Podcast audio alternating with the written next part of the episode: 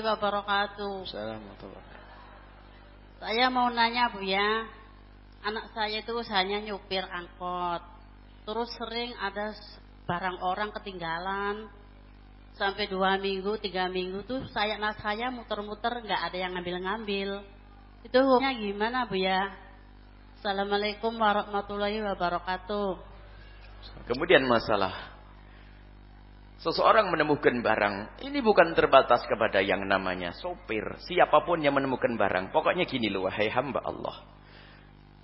Jangan tamak dengan sesuatu yang bukan miliknya.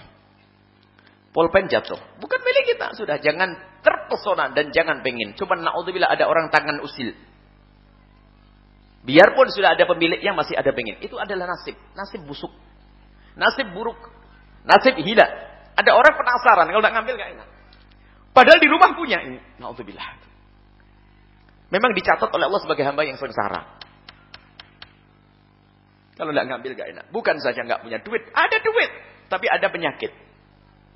Kalau dalam dunia psikologi katanya penyakit gini. Ya enggak, itu nggak punya iman. Sudah selesai.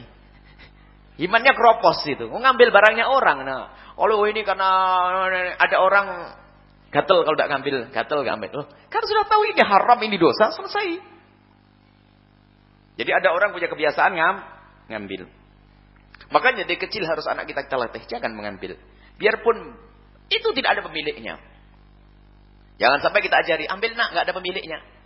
Justru sebaliknya, mau diambil nak, milik siapa itu? Nggak ada yang punya. Ada yang punya, cuman yang punya lagi tidak tahu dia jatuh sayang, tinggalin, tinggalin. Tidak diambil.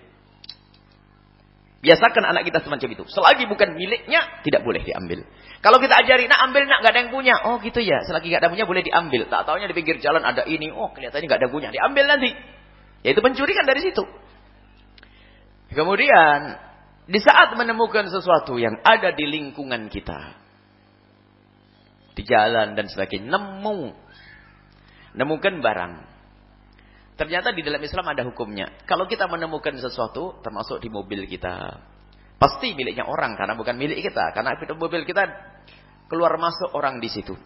Maka bagaimana caranya? Jika itu barang sepele, barang sepele kayak pulpen. Pokoknya yang sekiranya, jika hilang itu yang kehilangan tidak terlalu mencari, namanya barang sepele. Kalau emas satu on sepele enggak? Hmm, pasti jerit ya. Jadi barang sepele, pokoknya barang sepele intinya tidak usah ngukur orang, ibu saja kalau hilang. Sekarang itu duit seribu sepele kayaknya ya. Nggak usah bingung di banyak mana ya, seribu. Lima ribu aja sepele kayaknya. Paling lihatnya gini, mana ya? Jadi kalau barang sepele, itu cukup kita umumkan. Di tempat umumnya orang bakal mencarinya. Misalnya di sini menemukan duit lima ribu. Atau pulpen. Umumkan ibu teriak-teriak. Ini pulpen siapa? Pulpen siapa? Pulpen siapa? Pulpen siapa? Sampai selesai bubarnya perkumpulan tersebut, nggak ada yang punya, boleh dipakai. Tapi telah diumum, kalau belum mengumumkan pakai haram, gosok. Itu kalau barang tidak berharga. Tapi kalau barang berharga, ibu tidak tahu yang ditemukan anak tadi, jangan jangan jangan anting, jangan jangan kalung, itu tidak tahu. Pokoknya kalau barangnya berharga yang bakal dicari oleh orangnya, maka caranya adalah diumumkan selama satu tahun. Sebagian ulama mengatakan dua tahun. Cuman cara mengumumkannya, setiap hari gembar-gembor. Siapa kehilangan kalung sambil jopir. Siapa kehilangan calung, kalung nih. Setiap hari di minggu pertama. Seminggu berturut-turut. Setelah seminggu berturut-turut, baru seminggu sekali di bulan pertama. Setiap hari Jumat. Di mana tempat mengumumkannya?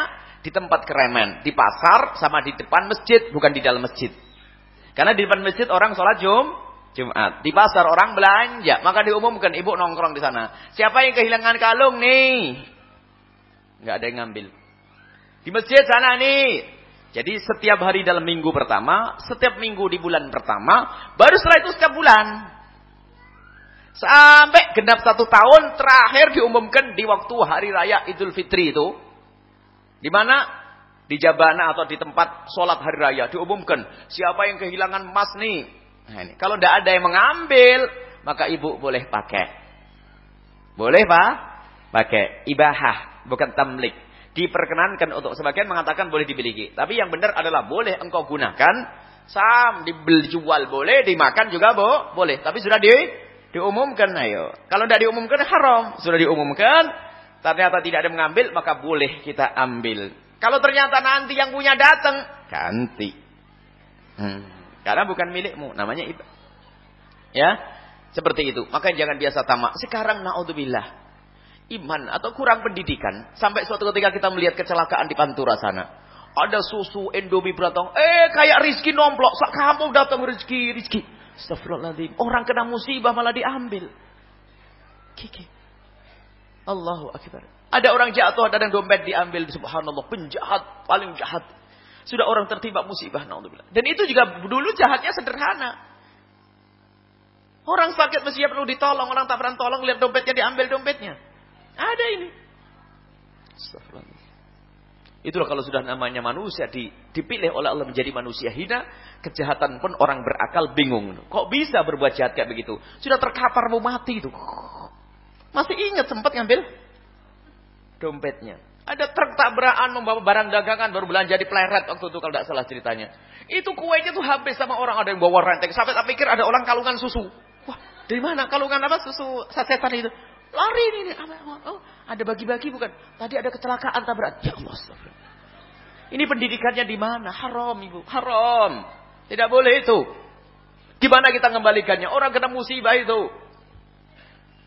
Makanya perlu dididik anak-anak kita. Selagi bukan miliknya adalah tidak boleh pakai.